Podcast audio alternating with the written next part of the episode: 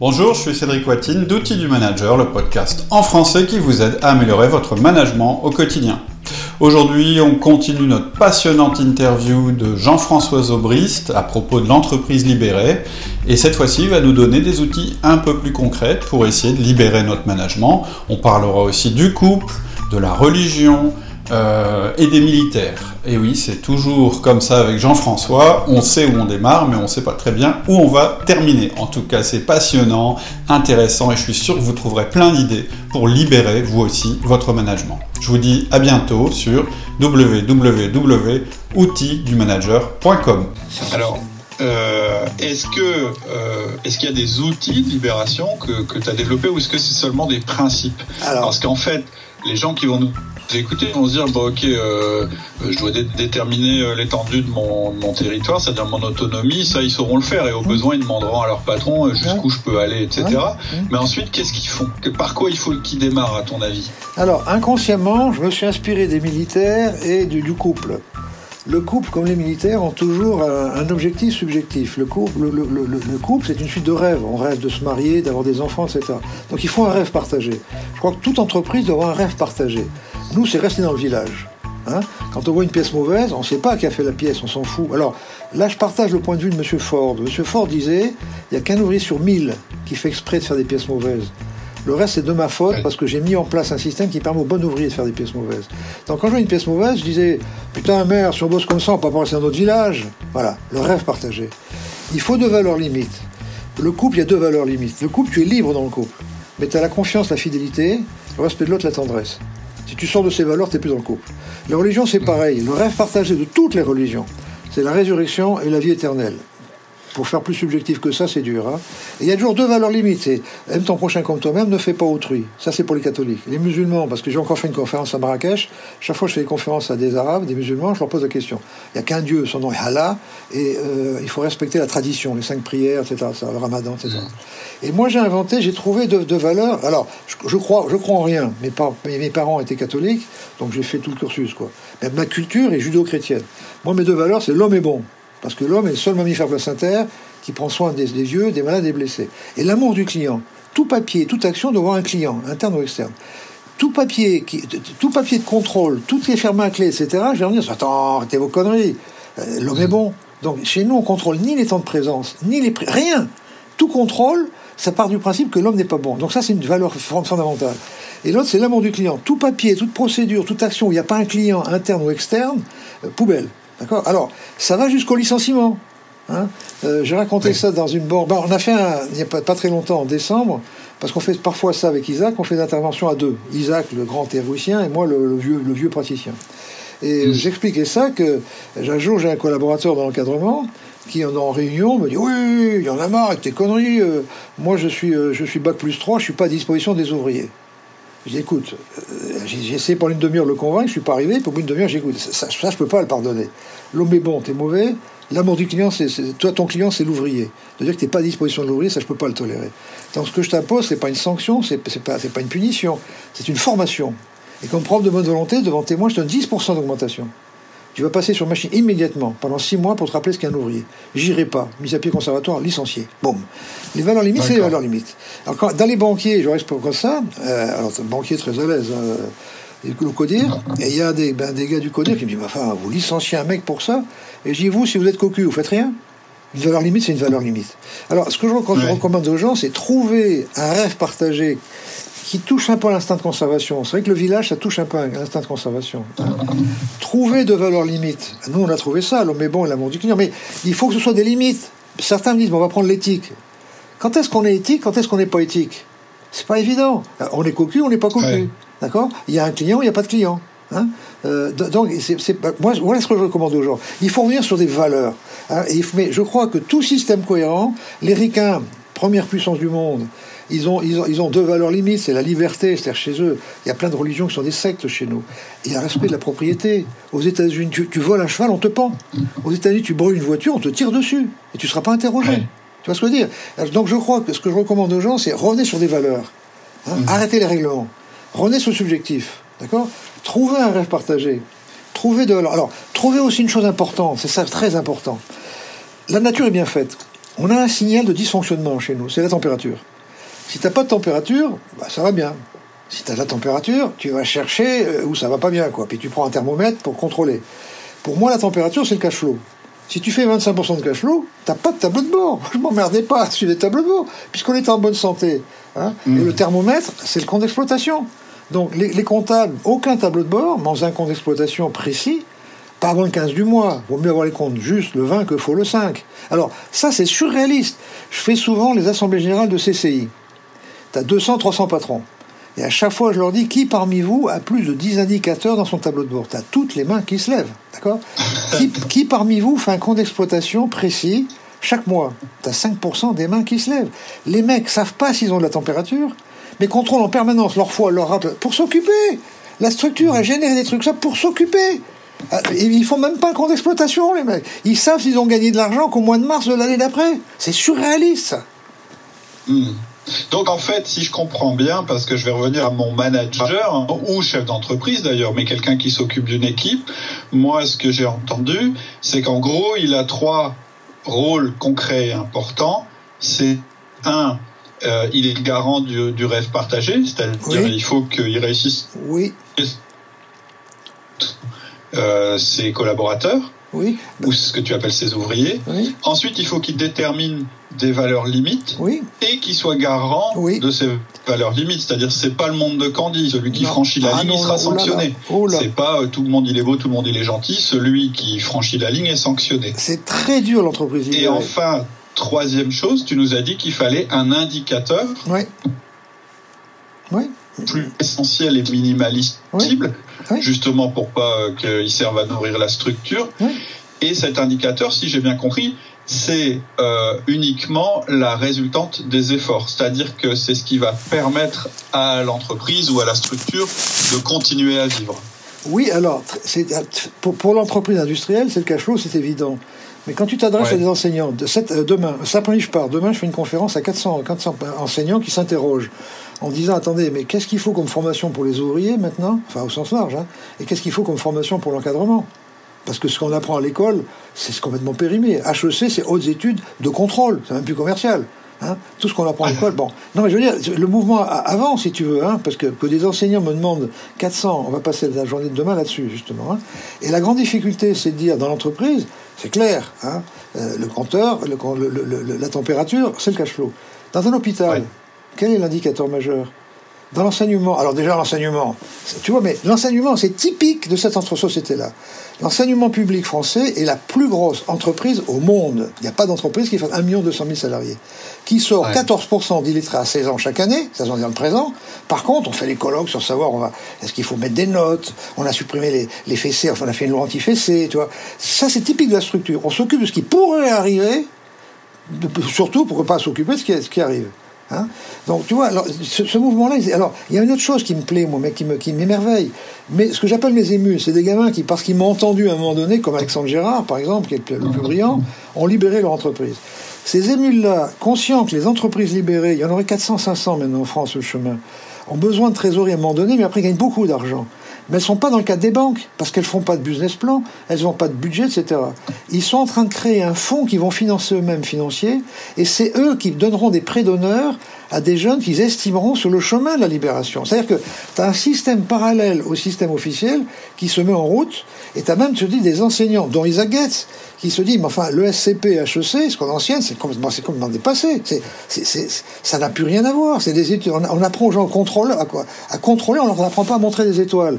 Alors, il s'avère que les arts de la vie, fait que je, je connais depuis très longtemps un certain Sozi Shiba, qui a créé deux des écoles de management en Inde, où je suis déjà intervenu deux, trois fois, trois fois, hein, où on apprend à exprimer de la reconnaissance, à montrer des étoiles, on apprend des choses aussi simples que de dire à un moment donné, il faut arrêter d'améliorer, faut fermer les yeux, puis y aurait le troisième œil qui est sur le côté pour imaginer autre chose. Hein. Tu vois, on apprend la science, le management, science des hommes par les hommes pour les hommes. Les écoles de management en France sont des écoles de gestion, science des chiffres par les chiffres pour les chiffres. On apprend aux gens à faire des entretiens d'évaluation, qui est une honte. Jamais personne n'a évalué quelqu'un. Le maître charpentier des cathédrales. Je sais pas si tu te rends compte, c'est pas un mec qui a fait Polytechnique, il a fait ça toute sa vie. Il, n'évaluait hmm. pas les, apprentis, il évaluait l'œuvre du compagnon. Tu vois hein Donc toutes ces écoles-là sont, complètement à côté de la plaque. mais ce que, ce que je pense, c'est que L'entreprise, alors c'est tout le, travail que veut faire Isaac, que veut faire Alexandre Gérard. Lui dit plus il y aura d'entreprises libérées, plus la société se libérera. Tu vois Je crois que la société, la société de demain, ça sera la société d'ordre sans pouvoir, comme l'entreprise privée. L'entreprise libérée, l'entreprise libérée, c'est pas l'ordre qui compte, c'est le pouvoir du client. L'ouvrier reçoit directement les, commandes du client et, il va décider lui-même, mais dans la joie et l'allégresse. Putain, il y a du boulot, on va passer en VSD. Ils sont constants. Ils sont contents de passer mm. en VSD, tu vois, parce qu'on est dans la réalité des choses. Hmm. Non, mais c'est ça, c'est aussi une chose que tu as faite, en fait, euh, à enfin, sans, sans, forcément t'appuyer sur euh, une théorie puisqu'elle n'existait pas par le bon sens. Voilà.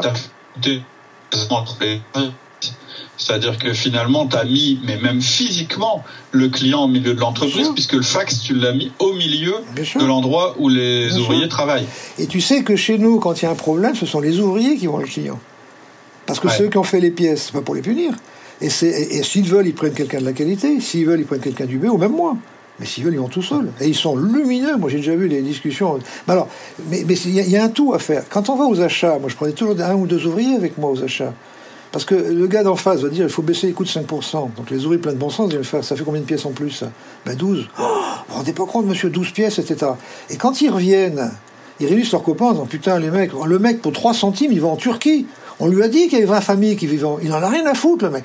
Mais c'est mm. très dur, l'entreprise libérée. Je sais pas si je t'ai envoyé un texte, un échange que j'ai eu avec un journaliste de l'Humanité. Je te l'ai envoyé, ce texte si, si, si, si, je l'ai reçu, oui. Ben, tu vois, quand le, journaliste de l'Humanité dit, bon, enfin, c'est horrible.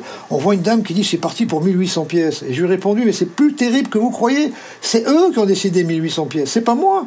Parce qu'ils savent que s'ils font pas 1800 pièces, les pièces, les pièces vont partir en Turquie et qu'il y a 20 familles qui vont, qui, qui, vont, qui vont en pâtir en France. Je dis, c'est plus terrible que vous, ce que vous, ce que vous pensez, monsieur le journaliste. L'entreprise libérée, c'est pas le Club Med, hein. Mais les gens sont heureux. Ils sont heureux parce qu'ils savent pourquoi. Ils connaissent leurs clients, ils sont libres du comment, on est dans le présent et on est dans le subjectif. Le cerveau reptilien, je reviens à ça. Le cerveau reptilien, notre Père qui est aux cieux, donne-nous aujourd'hui notre pain de ce jour. Ça, c'est reptilien. Hein. ils savent pourquoi, on est dans le présent, on sait pour qui. Alors, le rôle du patron, tu l'as bien défini, il est non seulement le garant, mais il est aussi le porteur. Moi, dans mes tours d'usine, j'allais voir les outilleurs, par exemple, qui font des outils pour les fondeurs, en qu'est-ce que vous avez trouvé de plus et mieux pour les fondeurs? Et me monsieur Doris, vous savez, l'injecteur machin, là, qui n'est 10 000 injections sous le moule machin, on a trouvé une combine, c'est parce qu'il y avait un angle vif. Il y avait les calories qu'elle se mettait là, on a fait un arrondi, on fait 30 000 injections. Voilà. Tu félicites et tu chiffres pas. Souvent, dans les conférences, le patron de base dit ça fait gagner combien? Je dis que j'en ai à foutre, putain, merde. Un truc qui tenait 10 000, qui tient 30 000, tu, tu, avances. Qu'est-ce que tu veux polluer ça avec des chiffres hein? Retiens aussi un truc. Moi, j'ai compris très vite. À cause d'un faux document, et j'ai encore eu Seriex, là, il y, a, que trois jours. J'ai échangé avec Seriex. C'est Seriex qui avait fait ce faux document dans les années 75 il a, dit voilà, il s'est fait passer pour un certain Matsushita, patron qui existe d'ailleurs, qui existait, qui était patron de l'électronique à l'époque, 75. Hein. Oui, tout à fait. L'Occident va perdre et nous allons gagner. L'Occident va perdre parce que vous adressez aux mains de vos salariés. Nous, on va gagner parce qu'on s'adresse au, cerveau euh, et, à leur cœur. C'est sérieux qui a fait ça. Et moi, je, m'en doutais un petit peu. Bon, bref. C'est ce que j'ai fait toute ma vie, moi. Je, suis tombé là-dessus en 75. En 75, j'avais 30 ans. Hein. Euh, et, ça m'a marqué toute ma vie. J'ai toujours cherché à m'adresser. Mais qu'est-ce que font les, qu'est-ce que font les militaires, putain? Tu sais, je suis pas militariste, mais j'allais faire la guerre, autant la faire bien. Bon, mais de, l'âge de 17 ans, 18 ans, 19 ans, j'allais tous les dimanches matins m'entraîner avec les militaires pour faire la PM para, la PM E pour être sous-officier, la PMS pour être euh, officier, puis j'ai fait les EOR, puis j'ai fait au service militaire comme officier. Euh, qu'est-ce que font les militaires? Ils sont dans le, que dans le subjectif. Et, ils sont aussi dans ces missions-là, on s'adresse au cœur et, au cerveau, on s'adresse pas aux mains. Le gars, on lui dit pas, tu vois, comment il faut que tu tires avec ton fusil, etc. On lui a pris une fois pour toutes. Après, on dit dans les objectifs qui sont subjectifs. Il faut libérer l'Alsace. Il faut récupérer l'Alsace et la Lorraine. Je veux dire, ça, là, tu entraînes des gens avec ça. Je suis pas militariste, hein, mais il faut s'inspirer des religions et des militaires. c'est quand même Juste pour rebondir sur ce que tu dis sur les militaires, euh, moi j'ai eu euh, une conférence faite par euh, quelqu'un qui était dans les forces spéciales, et contrairement à ce que je pensais, moi je pensais que c'était une structure extrêmement hiérarchisée avec très très peu de place à l'initiative et à l'autonomie, et c'est exactement l'inverse. C'est-à-dire qu'en fait, les mecs qui sont sur le terrain, c'est eux qui décident de ce qu'ils vont faire, et ils ont des services supports qui travaillent en cabinet, qui leur donnent des informations en temps réel, mais pour les informer, pas pour les contraindre. En fait, faut réagir tellement vite que ça peut pas être la structure qui réagit, ça peut être que la personne qui est sur le terrain, un petit peu comme dans une entreprise en fait. Ben oui, mais tu sais, si tu prends Napoléon et Hitler, Hitler, il avait prévu un plan d'attaque par la Belgique, hein, puis un bête, colonel des chars qui a tenté un truc par, euh, du côté de Revin par les Ardennes, qui a passé par radio, il n'y a personne en face. Il a tout changé son plan, il a mis toutes ses forces sur, dans les Ardennes. Hein. Hmm. et Napoléon, grand stratège, disait au premier coup de canon, il n'y a plus de stratégie, on s'adapte. Hein. C'est Napoléon, ça. Et l'autre chose que tu que tu dis, hein, moi moi je disais tu mets le fax au milieu du de, de l'atelier et puis après tu me dis bah oui et, d'ailleurs c'est avec les ouvriers que je vais voir les acheteurs pour négocier. C'est une manière de faire entrer le sens de l'urgence dans l'entreprise. En fait, c'est-à-dire que plutôt que ce soit raconté ou déformé, ou que ce soit, je dirais, euh, euh, mis en scène par euh, par le management, bah non, les ouvriers le voient réellement et du coup ils peuvent réagir de la meilleure manière possible. Bien sûr. Alors de même que les, les, les, les commerciaux vont au bureau d'études avec des ouvriers. Parce que là, on va dire à l'ouvrier, tu vois, cette pièce-là, là, on tourne à 130 à l'heure. La nouvelle pièce, il faudrait faire 140 à l'heure. Putain, 140 à l'heure pièce à l'heure. Ouais, mais t'as 20 emplois derrière. Oh putain, il y a... Bon, bref. C'est-à-dire que l'ouvrier est, partie prenante dès le, début du projet. Hein. Mhm. et, là, quand il va rentrer, il dit les mecs s'en foutent pas là. Tu te rendais compte, là, si on fait 140 pièces à l'heure, on pense cette pièce-là, et ça fait 20 emplois quand même, les mecs, tu vois. C'est-à-dire que les ouvriers sont partie prenante dès la conception du projet. Tu sais que 50 à 60% des gains de productivité, chez nous, c'est des actions d'ouvriers. Parce que les ouvriers, il n'y aurait pas de bourse à idées. Les bourses à idées, quand je suis arrivé, je me dis c'est une connerie. C'est des ingénieurs qui, qui, qui, qui, jugeaient des idées d'ouvriers. Comprends-tu qu'un ingénieur comprend une idée d'ouvrier? Nous, les ouvriers, on dit, quand un ouvrier me disait quelque chose, faites-le, faites-le. Hein. Alors souvent, on dit, mais t'avais pas peur qu'il fasse un truc pas rentable? Même avec 18 mois de salaire, parce qu'avec mes conneries, les ouvriers avaient 18 mois de salaire. Hein. Quand tu gagnes 1300, 1200, 1300 euros par mois, tu sais ce que c'est qu'un euro. L'ouvrier fait un truc, quand il sent que c'est plus rentable, il arrête. Le bureau d'études, je dis, c'est ce que je dis à tous les patrons, arrêtez de chiffrer les, outils, les, idées des, des, ouvriers, ni regarder ce qu'elles peuvent rapporter, vous perdez votre temps. Par contre, le bureau d'études me faire des machines à 200 000 euros qui n'ont jamais marché, j'ai déjà vu ça. Et plus c'est cher, mmh. plus... Il y en avait une qui avait coûté très cher. Au bout de trois semaines, j'ai dit on arrête, il n'y a pas moyen. Je suis venu avec quelques cadres qui étaient des copains, on a récupéré ce qui était récupéré, on l'a mis sur la pelouse, on a plein toutes les couleurs. Le lundi, j'ai réuni l'usine, on a dit on va appeler la Tour Eiffel, ça fait 200 000 euros la statutaire, c'est un peu cher, mais on va la là, d'accord? Non mais tu sais que chez nous, euh, il y a un jury d'ouvriers qui chaque mois juge d'une action d'ouvrier, et chaque année, tu as un ouvrier qui gagne une voiture. Mais c'est un jury d'ouvriers qui juge d'action d'ouvrier. D'accord. Et euh, il y avait une chose aussi qui est intéressante, c'est le coût du contrôle en fait. Le coût du contrôle qui en réalité euh, euh, est, toujours supérieur au coût de la fraude. Alors, il n'y a pas que ça, c'est que j'ai réalisé un truc, c'est que quand j'ai supprimé les contrôleurs, parce que quand j'ai vu que les gens savaient les contrôleurs, je n'ai pas supprimé les contrôleurs, la plupart des contrôleurs sont retrouvés, certains sont retrouvés commerciaux d'ailleurs j'ai dit aux ouvriers, faites, ça tout seul. Et puis les ouvriers, mais dans mes tours d'usine, mais très vite, dès le lendemain, on dit, mais monsieur Zoris, parce que le contrôleur passait toutes les deux heures. Toutes les deux heures, on pouvait 10 minutes, hein, et de temps en temps, il trouvait des pièces mauvaises. Et les ouvriers me disaient, mais pourquoi on contrôle toutes les deux heures? On ne trouve jamais de pièces mauvaises. Ben, j'ai contrôlé toutes les 4 heures. Ben, on trouve même au bout de 4 heures. Ben, j'ai contrôlé toutes les 8 heures à la prise de poste. Et même à la prise de poste, on ne trouvait pas de pièces mauvaises. Et là, j'ai réalisé un truc. tu as le nominal est à la limite de tolérance. Le contrôleur est un homme, donc par définition, l'homme est bon, donc il est bon. Mais il a un instinct de conservation. T'imagines un contrôleur qui passerait toutes les deux heures sur les machines sans jamais trouver de pièces mauvaises Il a tendance à se régler inconsciemment à la limite de tolérance pour que ça sorte. Les ouvriers se réglaient au nominal, ça sortait plus. Un jour, il y a un ouvrier qui m'a dit Vous savez, monsieur Doris, moi, quand je m'arrête pour boire un café parce que je suis énervé, c'est pas quand ça va vite, j'aime bien quand ça va vite, parce qu'il y a un rythme. C'est quand ça va pas comme je veux. Eh bien, il se met au nominal. Ça a été la révolution quand, quand j'ai fait ça. Mais, mais, mais, alors encore une fois, c'est parce que je sortais. Ça, aussi, c'est toute une démarche intellectuelle. Alors, j'ai oublié un, un, truc. Je suis aussi un produit de Fauvé. À 35 ans, je rencontre incidemment, enfin, les, circonstances fait que je tombe, je tombe amoureux de Jean-Christian Fauvé qui me prend d'amitié. J'allais trois fois de suite à toutes ces formations. La sociodynamique, pour moi, si tu veux, ça fait partie de mon background. La métaction, c'est mon background. L'entreprise de l'homorphe, le chef est celui qui a le ballon, c'est mon background. Tu veux, mon background, c'est ma culture judéo-chrétienne, bien que je ne croyais en rien, mais c'est, voilà, c'est ce que m'ont appris les militaires, bien que n'étant pas militariste, mais ça fait partie de mon background. Et Jean-Christian Fouvé, puis Shiba font partie de mon Kawakita. C'est Shiba qui m'a fait découvrir Kawakita. Alors ça aussi, c'est un truc que j'ai dit au patron formez-vous, formez-vous, formez-vous. Bon sang. Le gars qui a fait HEC, il considère qu'il est, formé pour sa vie. C'est pas vrai. Kawakita qui dit un, un problème n'a pas une solution unique, parfaite, comme le prétend la structure. La solution parfaite d'un problème, c'est la somme des solutions imparfaites mises en place par celui qui fait, pas celui qui fait qui sait. Tu vois? C'est ça, c'est mon background, tu vois. Que, que tu retrouves dans ce que j'ai fait, mais inconsciemment. Hein. mais Jean-Christian Fauvet, alors, c'est ce que c'est ce que j'apprends à toutes les écoles. De, ben, j'ai fait Centrale, Centrale euh, euh, Paris la, semaine dernière, et je dis au professeur, et j'ai dit aux élèves de Centrale, Napoléon a, a fait Polytechnique et les écoles d'ingénieurs pour faire des ponts et des tunnels. Vous n'êtes pas adapté à gérer des hommes. Vous êtes adapté à faire des avions, des voitures, dans les bureaux d'études. Alors, il y a une déviance qui fait que souvent, on vous, confie des entreprises. Partez du principe que vous ne savez rien. D'accord? Donc, étudiez Jean-Christian Fauvé, étudiez Kawakita, étudiez Shiba. Hein. Donnez-vous une culture sur le management. Vous n'en avez aucune. Vous voulez gérer. Qu'est-ce qu'on apprend à l'ingénieur? Tout prévoir, zéro risque. C'est ça ses valeurs limites à lui. Tout prévoir, zéro risque. Bien sûr qu'il faut tout prévoir, zéro risque quand on fait un tunnel, un avion ou un train. Mais ça marche pas avec les hommes, ça. Rien n'est prévisible avec les hommes. Et la vie, c'est le hmm. risque. La, vie animale, c'est le risque. Donc, trouver, c'est un des. Mais encore une fois, ça bouge. Euh, j'ai mis Shiba, et, enfin, j'ai permis le, Shiba et Isaac, parce qu'Isaac se pose des questions. son dernier bouquin, Isaac, que je recommande, le tout dernier, c'est le quatrième. Hein. Comment il s'appelle? Attends, j'ai sur, mes étagères par là, mais euh, c'est le tout dernier, c'est pas le. Euh, c'est toujours sur l'entreprise libérée. C'est à la fois une Bible et une encyclopédie de l'entreprise libérée. Et il passe en vue tous les systèmes de formation au cours, des siècles. Il est en train de remettre en cause le système de formation.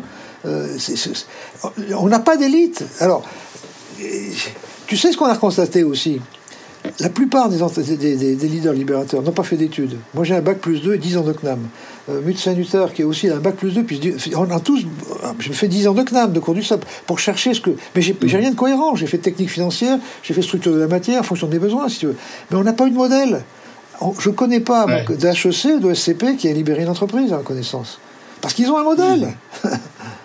qui est le modèle qui date de Fayol. Un objectif, on dit l'objectif et on contrôle. Il date de Fayol, ce truc-là. Tu sais, il y a aussi un autre truc que j'ai perçu. Les outils de management aujourd'hui sont des outils d'intégration qu'a inventé Ford pour intégrer des paysans. Le paysan, ça n'a pas d'horaire. C'est pour ça qu'il a mis le pointage. C'était pas pour le contrôler. Mmh. Le paysan, ça n'a pas de vue globale. Ça laboure en, automne, ça sème au printemps et ça, récolte en, juin. Ben, il a morcelé avec, avec Taylor le travail parce qu'il n'a pas une vue globale. S'il avait que des charrons, un chariot, c'était un chef-d'œuvre. Ils ont pu dire faites des voitures. Maintenant, alors c'est le paradoxe de la France. Tu as tout à la fois, moi j'ai une petite fille, j'ai en stock, j'ai deux petites filles, j'en ai une qui a 21 ans et la dernière qui a, qui a 5 ans maintenant. Mais j'ai une petite fille, quand elle avait 2 ans, je la mettais sur un iPad, elle jouait à des jeux d'enfants de 2 ans, et elle, je la retrouvais sur une autre page de l'iPad avec un autre jeu. Cette gamine-là, elle va plus, elle va plus, elle va pas accepter. De toute façon, il y, y a, un syndrome. mon aînée petite fille, 21 ans, fait des études au Japon la deuxième au Canada, et la troisième vise l'Australie. Ces, ces gamins-là, c'est pas des gamins auxquels tu vas dire ferme ta gueule, voilà comment on fait. Non, ils veulent, ils veulent être accès au pourquoi et qu'on leur foute la paix. Le, monde évolue. je veux dire, euh, alors, ce que je pense, si tu veux, c'est que Alexandre Gérard a raison, euh, et je ne l'ai pas fait, mais j'ai des patrons de la Nouvelle-Calédonie qui m'ont dit est-ce qu'on vient faire des conférences, on fait 24 heures d'avion, je dis ça m'a barbé. Parce qu'on pense que dans un pays neuf, des entreprises d'un autre type pourraient faire un pays d'un autre type. Et, je, crois, que tu, connais le film Demain, regardez le film Demain. Juste une anecdote.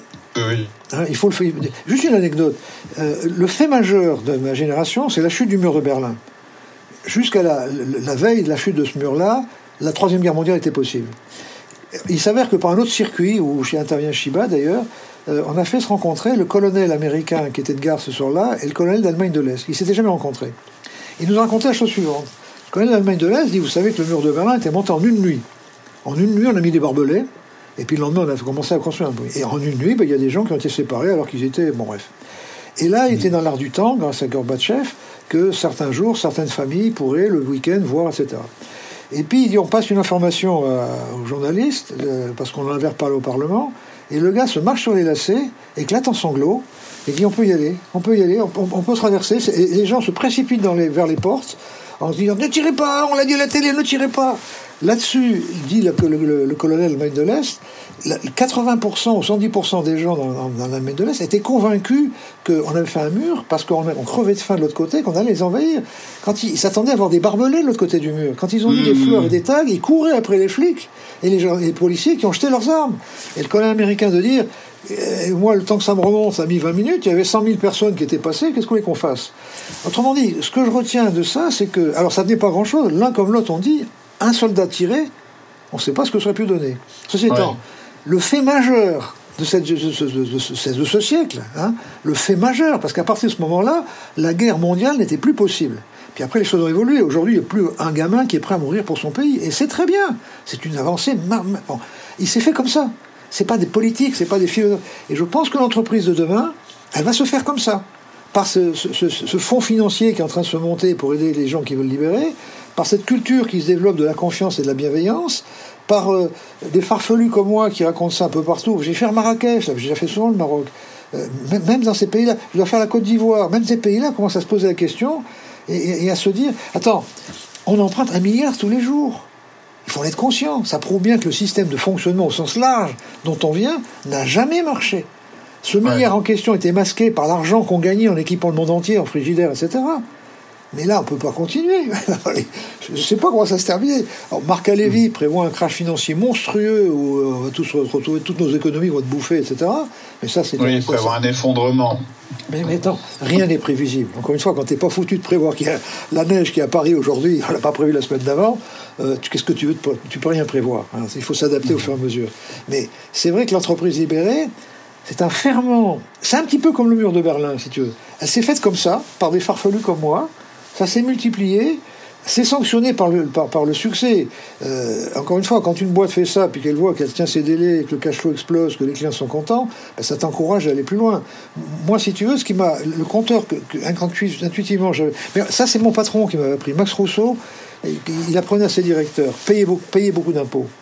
Payez plus d'impôts qu'on vous en demande. Hein, soyez tranquille à votre passé. Méfiez-vous de la structure. La structure se met toujours à la limite des lois pour, pour, que ça serve Non, non. Respectez largement la loi. Gardez votre, votre, votre, votre énergie pour le futur. D'accord mm. euh, C'est lui qui m'a pris le cash flow. Et lui m'a dit écoute, il n'y a qu'un indicateur. Il n'avait pas trouvé l'allégorie de la température. C'est moi qui l'ai trouvé plus tard. Mm. Mais il n'y a qu'un indicateur c'est le cash flow. D'accord bah, Le cash flow, revenir au basique en fait. Hein. Le cash flow, c'est combien j'ai euh, dans mon porte-monnaie en gros. Hein. Voilà, non, c'est combien on a gagné je réellement. Je pas tout avec un système comptable qui me met des provisions, des machins et des trucs, et qui en fait brouille ma vision de la réalité. Une entreprise, elle crève pas parce qu'elle fait plus de résultats, elle crève parce qu'il n'y a plus d'argent sur les comptes. Bien sûr, mais pour moi c'est la faire du résultat et de pas avoir d'argent sur les comptes et vice versa. Pour, pour, moi c'est la, la respiration. Si tu respires bien, ça va bien. Hein, hmm. L'argent, c'est la respiration d'entreprise. Hein, c'est aussi indispensable à l'entreprise que ça l'est à la vie animale. Alors que la bouffe, tu peux rester 40 euh, jours sans bouffer. Respirer, tout à fait. Alors, eh ben, c'est hyper important tout ça. Et euh, pour toi, c'est quoi alors la suite? Je crois que tu as un, bouquin qui est en, pré en préparation Oui, je suis en train de mon dernier bouquin. Ce bouquin, je veux qu'il soit très petit, comme celui que j'ai fait sur l'innovation, pour qu'il tienne dans une poche. Tu vois, j'ai écrit quatre bouquins en cours. Enfin, c'est pas que j'ai écrit, c'est toujours ça. Moi, j'ai l'art de faire en sorte que les choses se fassent toutes seules. C'est un don, tu vois. Hein. Euh, mais tu sais, ça, ça, ça aussi, c'est François Julien, il y a 20-25 ans, qui a trouvé cette formule. Et, en fait, ça résume bien l'entreprise libérée. Le bon prince est celui qui, en supprimant les contraintes et les exclusions, c'est l'entreprise libérée, tu supprimes les contraintes et les exclusions de la structure vis-à-vis des, des, ouvriers. Mm. Le bon prince est celui qui, en supprimant les contraintes et les exclusions, permet à chaque existant de s'épanouir à son gré c'est le bonheur au travail. Son agir sans agir, qui n'est pas ne rien faire du tout, est une forme de laisser faire pour faire en sorte que les choses se fassent toutes seules. C'est tout à fait ça l'entreprise libérée. Hein? C'est un agir sans agir, c'est un laisser faire, mais tu fais en sorte que les choses se fassent toutes seules. C'est tout seul que les ouvriers, dans la joie et la graisse, passent en VSD. C'est tout hmm. seul qui vont modifier les machines, qui vont bouger les choses. Tu sais, quand j'ai mis les machines. Crois qu'il y a un de tes bouquins qui, qui s'appelle euh, je, je l'ai ici, hein, je, je un peu du titre, je parle du patron euh, fainéant. Oui, ah moi, c'est ma nature. Moi, je, suis paresseux. Je, suis naïf et, paresseux. je suis naïf et paresseux. Je, suis naïf. Je crois en mes croyances. Je crois que l'homme est bon. Ah bah, j'applique. Et je suis paresseux. C'est-à-dire que je délègue plus par paresse que, que, que par, par raison. Et j'ai remarqué que souvent, quand en déléguant par paresse, les gens étaient plus adaptés à faire ce qu'il fallait faire que ce que je l'avais fait moi. Tu vois C'est-à-dire qu'inconsciemment, ça, ça, donne des compétences aux gens qui sont compétents. Il y a rien de... D'ailleurs, dans l'introduction de mon bouquin, j'ai dit au patron, euh, le préalable à mon petit bouquin, là, je dis si vous n'êtes pas capable d'abandonner votre pièce de parking, votre réunion 4 du lundi matin pour satisfaire vos, vos, juste votre ego, euh, si vous acceptez de ne pas tout savoir, si vous acceptez de ne pas tout comprendre, hein, voyez, si vous avez cette espèce d'humilité, si vous n'avez pas ça, ne lisez pas le livre. Arrêtez là. Mm. Hein. Je crois que les, euh, les conditions préalables, c'est ça, ça vient, ça vient du patron. Je crois que c'est le patron. C'est un truc qui avait frappé Isaac. Un jour, Isaac me dit, mais parce que j'ai compris la qualité euh, très tôt. Moi, j'ai compris que la qualité, c'était les outils d'autonomie pour l'ouvrier. Et les fondeurs m'avaient mis très jeune, à 35 ans, au conseil d'administration de la FAC et de la FNOR, puis dans les commissions d'organisation européenne. Et Isaac me dit, mais euh, vu tout le travail que tu as fait en qualité, tu n'as jamais eu une récompense? D'ici Un jour, il y a un préfet de région qui m'avait dit, Monsieur Zobris, tiens, la prochaine promotion du mérite national. Alors je l'ai remercié, bien entendu. Puis je lui ai dit, écoutez, monsieur, j'ai un gars qui a commencé à 14 ans comme balayeur d'atelier en 1947, qui va partir en retraite. On serait tellement fiers que. Et c'est ce gars-là qui a le mérite national. Il me dit, mais t'as refusé J'ai pas refusé. J'ai instinctivement senti que ce gars-là méritait. Et bien sûr, j'étais plus heureux de ça que si je l'avais eu moi. Hein. Donc en fait, c'est hmm. aussi un truc qu'on a vu avec Isaac. Le, ce genre, les patrons d'entreprises libérées n'ont pas. Écoute, Isaac Getz, euh, Alexandre Gérard, ils n'ont pas d'ego. Alexandre Gérard, très brièvement, 2008-2009, euh, je fais une conférence quelque part du côté de Nantes. Il fait 150 bornes pour, m'écouter parce que quelqu'un lui avait dit que. Et il a écrit un bouquin qui est remarquable, qui, s'appelle le, patron qui voulait plus être chef. Et il raconte. Il dit J'arrive là, je vois un pépé qui monte sur scène avec un blouson d'ouvrier, chauve, barbu, blanc. Je me dis Qu'est-ce que je perds mon temps? Je commence à, faire mes mails sur mon truc. Et puis il démarre. Et je tombe sous le charme. Et puis je comprends plein de choses. Parce qu'il venait de planter sa boîte de 300 salariés. Il est en train de faire la liste des gens qu'il allait virer. Et puis il m'attend en bas de l'estrade, parce qu'il y a des gens qui. Puis il dit quand tout le monde est parti, je, lui parle. Je lui explique. Écoutez, monsieur, j'ai créé une boîte, il y en a 300, c'est moi qui ai choisi ces gens-là, et je suis en train de faire la liste pour licencier. Euh, combien vous prenez pour m'être accompagné? Et je lui ai répondu euh, personne ne peut t'aider. Est-ce que tu as compris ce que j'ai dit? Ben je pense. Je répète. Donc il m'a répété en un quart d'heure. Et là, effectivement, je lui ai dit écoute, t'as compris, démerde-toi. Et personne ne peut rien pour toi, démerde-toi. Et je le plaque. Ce gars-là, pour te dire le peu d'ego qu'il a, sauf sa boîte, la monte à 700 salariés. À 40 ans, réunit ces 700 salariés. Dans Je vieillis, mes enfants grandissent. On est vendredi, lundi, je pars faire le tour du monde pendant un an, démerdez-vous. Et là, ces cadres lui disent Attends, attends, attends, euh, non, pas Alex, pars pas tout de suite parce que la politique salariale, démerdez-vous même là-dessus. Sa boîte, elle a explosé. À un point tel que maintenant, il a fait son tour du monde en un an. Il y va, il n'a même plus de bureau. Il y va une après-midi par semaine pour serrer les mains. Et justement, il a pris à cœur cette espèce de mouvement où il crée des cercles. Parce qu'il n'y a, pas a, a, pas de modèle. Hein. moi, je témoigne. Hein. je prétends que, bon, c'est mon témoignage. Donc, on fait, ils font des cercles de patrons. Il y a six cercles, voilà, qui échangent entre eux pour s'aider à progresser. Alors, tu as des trucs, mais j'ai fait participer à, des cercles. De temps il me fait participer, mais il me dit. Tu as un gars qui a 6000 salariés. Chaque salarié choisit son salaire en fin d'année. Il a accès à la grille de tous les, tous les salariés, ont accès à la grille des salaires il va se situer par rapport à ses copains. Je je peux pas demander plus que machin. Tu vois, il se situe par rapport à ses copains. Et sachant que tout hmm. le monde connaîtra son salaire, ça se régule. Hein.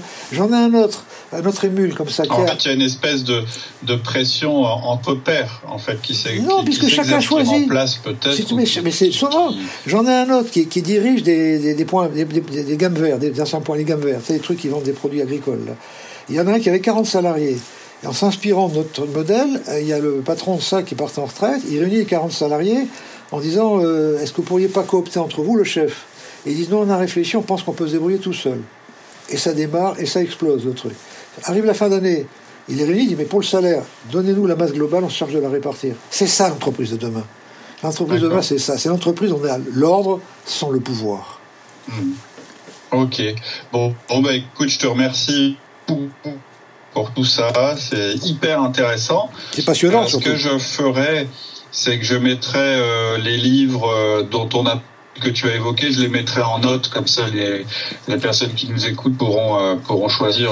Bah, pour l'instant, il y en a quatre. De, hein. se renseigner un petit peu plus sur sur le mouvement de l'entreprise libre et puis, de toute façon, aujourd'hui, je pense que quand on tape entreprise libérée sur Google, on a quand même beaucoup de réponses de ah vidéos, etc. Oui.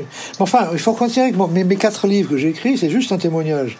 Alors, j'aime bien le petit patron naïf et paresseux parce que c'est des belles histoires d'ouvriers. Par contre, pour le ah, super. culturellement, je crois que le bouquin. Alors, il y a ceux de la Loue qui sont très bien aussi. Mais le dernier d'Isaac, pour moi, c'est vraiment une Bible et une encyclopédie. Euh, il, est remarquable. Franchement, Isaac, c'est un, il, aide au passage de ce Tu sais, en conclusion, si tu veux faire traverser une rivière à des gens, la rivière du changement, fais-les rêver sur la beauté de l'autre rive. Surtout, fais pas un pont. Si tu fais un pont, tu vas arriver deux ans après, là où la structure a décidé d'arriver. Laisse des chances au hasard, sors. Et le hasard te fera trouver la première pierre de ton guet du changement. Et il y a quand tu seras sur la première pierre que tu verras la deuxième pierre. Et moi, en fait, c'est parce que je sortais de mon bureau que j'ai vu une maman qui arrivait en retard parce qu'elle avait un enfant malade et, que j'ai supprimé le pointage, que j'ai vu que les ouvriers fermaient les fenêtres et que j'ai supprimé les primes, que j'ai vu qu'en discutant avec Elia, une opératrice, elle savait régler et contrôler et j'ai supprimé les régler le contrôleur. En fait, c'est ça. C'est la première pierre, c'était le pointage. La deuxième pierre, c'était la prime. La troisième pierre, c'était le contrôle. Et, et on est arrivé de l'autre côté sans cohérence, sans réflexion juste dans un esprit de métaction de Favie, de Fauvet, Jean-Christian Fauvet. La métaction, c'est l'action qui doit générer la réflexion. Et non pas l'inaction, où de réflexion en réflexion, je ne fais jamais rien. Voilà, je crois que c'est ça la vraie démarche. Hein. Faire rêver et chercher la première pierre du guet. Et il n'y a pas de première pierre du guet si on reste enfermé dans son bureau et en réunion. Bah écoute, ce sera le mot de la fin. C'est une belle image. Mais je te remercie euh, Jean-François. Je t'en prie. Et puis je te, je te souhaite une bonne continuation. Bon courage pour mettre tout ça en ordre. À bientôt. Ciao. Salut. Alors, pas mal, hein En tout cas, c'est tout pour aujourd'hui. J'espère que vous avez apprécié cette interview autant que moi j'ai pris de plaisir à la faire. J'espère que ça suscite des interrogations, des réflexions, et ça m'intéresserait beaucoup de les partager, qu'on les partage ensemble. Et donc pour ça, je vous donne rendez-vous sur le site www.outils du manager, et je vous invite à laisser vos commentaires, vos réflexions et vos questions sur la page du du podcast euh, qui s'appelle Interview de Jean-François Zobrist. Donc je vous dis à très bientôt sur le site www.outildumanager.com. À bientôt, au revoir.